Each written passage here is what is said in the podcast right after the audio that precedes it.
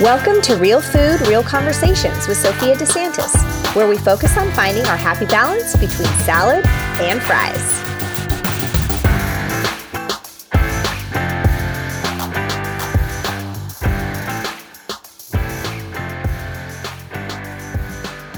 Welcome back, everybody. This is episode two of the Real Food, Real Conversations podcast. And I wanted to jump back into what I was talking about in episode one about my type A body trying to live a type B life. I told you a little bit about my history. There's going to be more to come in future episodes. But this is an important episode because I really wanted to relate this back to food in the sense that in today's world, we are so black and white and I see it so much as an influencer online, especially in the food area. And I wanted to give you a little bit of my experience with the gray and my love for living in the gray and not living in the black and white. So, as you heard in my first episode, I definitely went through a big journey with my fertility and it really taught me a lot. I was always, I was born to be a type A person. I'm super organized, I'm a go getter. I like things a certain way. And when I can't control something, it's very challenging. And fertility was something that I learned that I could not control. So it began to change me. It began to change who I am. I began to rewrite my stories. Now, I don't know how much you guys know about stories and how they shape you, but I've I'm kind of a research geek. I love science, uh, and so I've read a little bit about the neural connections in our brains. And when something, just kind of like when you, um, I guess you can say, like when you practice something, every time you you redo things over and over, those neural connections get stronger and stronger and stronger, and that's why you get better at things. The same goes for what you tell yourself. It, your neural connections will help you believe it. So, for example, when I was younger, I'm Greek, when I was younger, I was always told that I had a Greek butt. That I was the Greek butt, my sister was the long and lean one. I was short with the big Greek butt. Now, if you know me, you know that my butt to this day is my least favorite part of my body. Now, is it my least favorite part because it's really not cute, or is it my least favorite part because that's what I was told and that's what I was showed to believe? That is a story that was created for me. I heard that story over and over and over, and my neural connections got stronger and stronger and stronger, and then it became just part of me. So, part of my journey is to undo some of these stories that do not serve me. They do not serve a purpose, they do not contribute to me positively. And this is what I'm learning still to this day, and what I started learning back in my fertility times is that you can have a story, but you can rewrite that story. You can change those neural connections. And just like they strengthened as those stories were being built, you can also move them and strengthen other parts so that you can change. That is why people are able to change. The key is though is that you want you have to want to change they say this all the time. Like, if someone has a problem, like a drinking problem or abuses drugs or a food issue, if they don't want to change, they ultimately will not because the change has to want to come from within. And I realized with my fertility journey that I, I something inside of me said, I really want to change this part about me that has this need to control things. I, I, am still to this day, change is very hard for me, but I'm getting better and I'm I'm learning every single day how to be more type B in my type A body. Just because I was given this type A body does not mean I cannot live a type B life. And that is my goal. My goal is to be as chill as possible because I am learning that my old stories are not serving me at all. I have anxiety. I have had moments in my life where my anxiety has been debilitating and I have had to seek medical help, and a lot of people don't know this about me, but I was on medication for a short time, very short time. Um, I'm not a big med person. It doesn't make my body feel good. Just like I found out in fertility, the more meds, the worse it was for me. And that's kind of like I am now. I'm more, my body just craves more homeopathic stuff.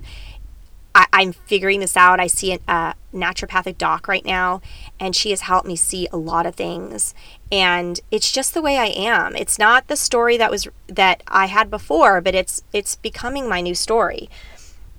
So one of the things that I have started practicing, and this is um, something I started a couple years ago when I was going through, I went through early onset menopause. That's another part of my story um, that I'm sharing with you guys today. Is I went through all this fertility, struggled to have my first baby. My second and third babies were naturally given to me. Um, my body gave me two babies in between uh, after my first, both shockers. The first one um, my second child came three months after I gave birth to my first, so they're 15 months apart. We were beyond the moon excited. But when I talked about in the last episode how I was like so happy to be a mom and I was just a blissful new mom and I didn't think it was hard, let me tell you that the train hit the brick wall when I had baby number two. It was one of the most challenging things I've ever done. I had two babies, a little over a year apart. I literally remember holding onto my husband's leg when he have to, had to go back to work after the second child. It was it was awful. I'm not going to lie. My poor second child to this day is definitely I definitely think that his birth order had something to do with how he is. Um, he is definitely our whiniest one, um, but he lived his like first six months in a swing. He learned to feed himself a bottle because I didn't breastfeed very much. I didn't produce a lot of milk, and I didn't need the extra stress there was just too much. Postpartum was very challenging for me emotionally. So we definitely supplemented him with formula. Um, and he learned to hold his bottle at four months old because we used to prop it up because we had another another baby and my husband traveled for work so i was alone with both the babies a lot of the time so i had to survive and he learned to hold his bottle at four months old i mean he is just it's just crazy just thinking about all that I went through with both those. So I was done with two kids, done. I had two boys, over the moon excited. No, I did not care if I had a girl. I actually loved being a boy mom. It really didn't bother me. People seem to think that I cared, and it's interesting when people put this into your brain and, oh, don't you want a girl? And I'm like, no, I just wanted babies. I don't really care. I was happy. I was done. So we I knew my body very well after going through fertility. So we were doing a lot of different things to make sure that I wouldn't get pregnant again. Well, lo and behold, after three years of doing everything right, um, it happened. If my calculations are correct, the reason it happened is that my husband had a super sperm that lived much longer than most do, and I had another little baby boy. And I it took me some time to be okay with it, but I love him. He's amazing and we can't imagine life without him. But definitely three children also contributed to my story of wanting to be more relaxed. I was much more relaxed with kid 3 and that definitely comes, you know, with experience. But it also came with the want to not want to control things after everything I had been through. And shortly after I had my third baby, I started seeing some changes in my body. And looking back now, my doctors look back and they realize I was starting menopause early. And now we know this because I'm actually um, officially in menopause. I am done um, with all the girly things. And it was a rough road, but it was a short road. It was fast and furious, actually. I'm actually thankful it wasn't, you know, as long as it could have been. But my anxiety peaked big time. And I started a, about a year and a half ago, two years ago maybe, um, doing a lot of work. Actually, yes, a year and a half ago. Started doing a lot of work on myself mentally. I started picking up yoga, and I'd never been a yoga person. If you knew me, you would know that my brain could not quiet down. Yoga, I thought, was just not for people like me. But I knew that I had to make a change. I knew that I had to do something different because my body was screaming at me and begging me to change things up because the way I was going, I was going to crash and burn, and I basically already had. So I started doing yoga and I met a few amazing yoga teachers. Um, one of them, Chelsea Cohen, is was like, just life changing. Her words spoke to me like words had never been spoken. I also loved Blair in my yoga classes. She was amazing. And the combination of the two of them really just gave me the need to, the want to keep going back. So yoga became a ritual for me. I started being, I always thought I was inflexible. That's the other thing. A story I always created for myself was that I had no flexibility and I never would. I'm happy to report that at almost 43 years old, I am able to be, my body's able to go, morph into positions that I never in my life thought I would do. My flexibility is insane. I'm being I'm able to do a headstand unassisted, um, not even the tripod kind, the real kind, with my head in my palms. I am able to do a handstand. I can pretty much get up now without um, needing the wall. I'm still doing it against the wall just in case, but I can get up for a few seconds. I'm it's just incredible the changes that my body has done. And on top of this, my mind my mind craves yoga now. It craves the quiet. It craves, I'm able to focus. I mean, not 100% all the time because I'm still me and I still have a lot of work to do. But when I get into yoga and I get into a routine, I am so able to focus and it blows me away. And every single day, my stories are changing. My stories that I wrote for myself that I was this type A and I had to control things. And when things got out of control, like I, it, it wasn't okay.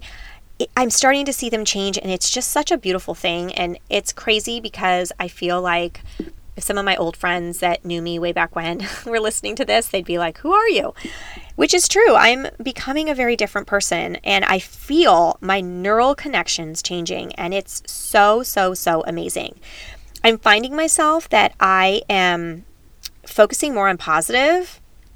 I'm focusing on not thinking about the negative, not looking at the negative, being realistic, but at the same time, remem- remembering how I remembering how I can't control everything and that's okay. And focusing in a situation that you can't control and there's really nothing you can do to change it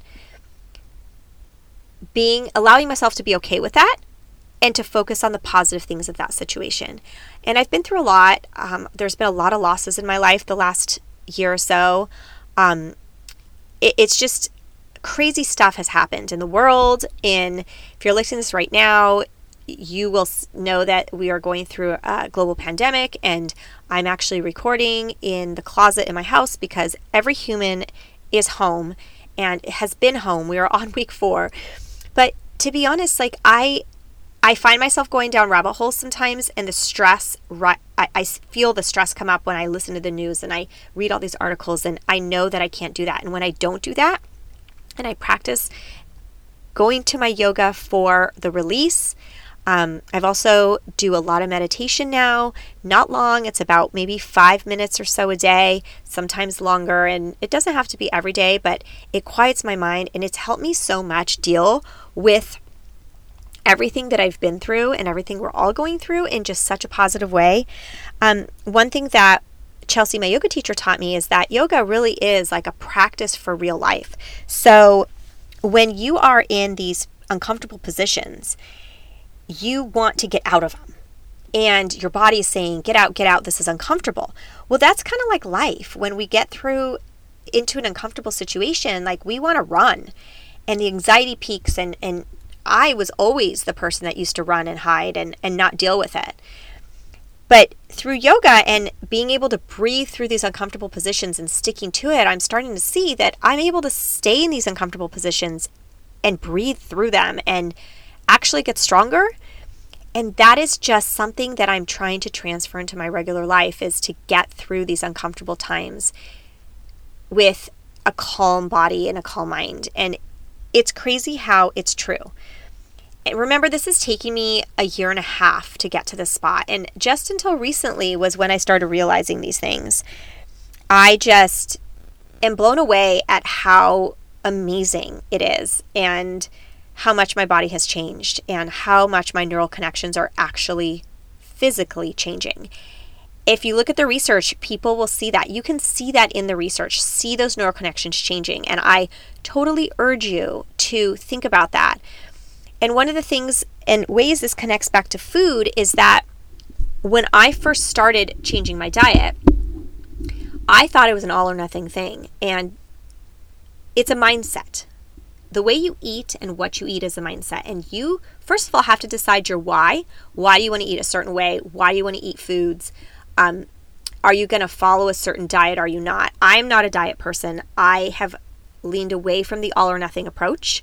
And I am more into the approach of balance and gray versus black and white, which is what mirrors my everyday life. I'm all about simple and minimal, and that includes the stress that I bring into my life, that includes the choices I make, that includes the way I live my life, and my ultimate, ultimate goal, which is I don't think something I'll ever fully achieve because I think we're constantly growing and changing and um, always have work to do, but my ultimate goal is to live the simplest, happiest life that I can. And I definitely think that a lot of my life is centered now around food because I love food. It's a way that I show love, it's the way I create, um, it's the way that. Um, I, I enjoy things. Um, I get positive emotions when I eat. I love food. So, I, if you think about food in the past and in history, it really was the center of a lot of things. You know, gathering around the table, um, enjoying family, um, getting those connections with people. I love going out to dinner, and part of what I love about that is connecting with who I'm with and just that positive emotion you get from eating something delicious. Food is just a big part of us, our society, and what makes me really sad is how it has also become one of the biggest problems. So, stay tuned on the next episode. We're going to talk about why we changed our diet, how we've evolved from the time we did change our diet, and how I feel about food now. Thanks for listening, everybody.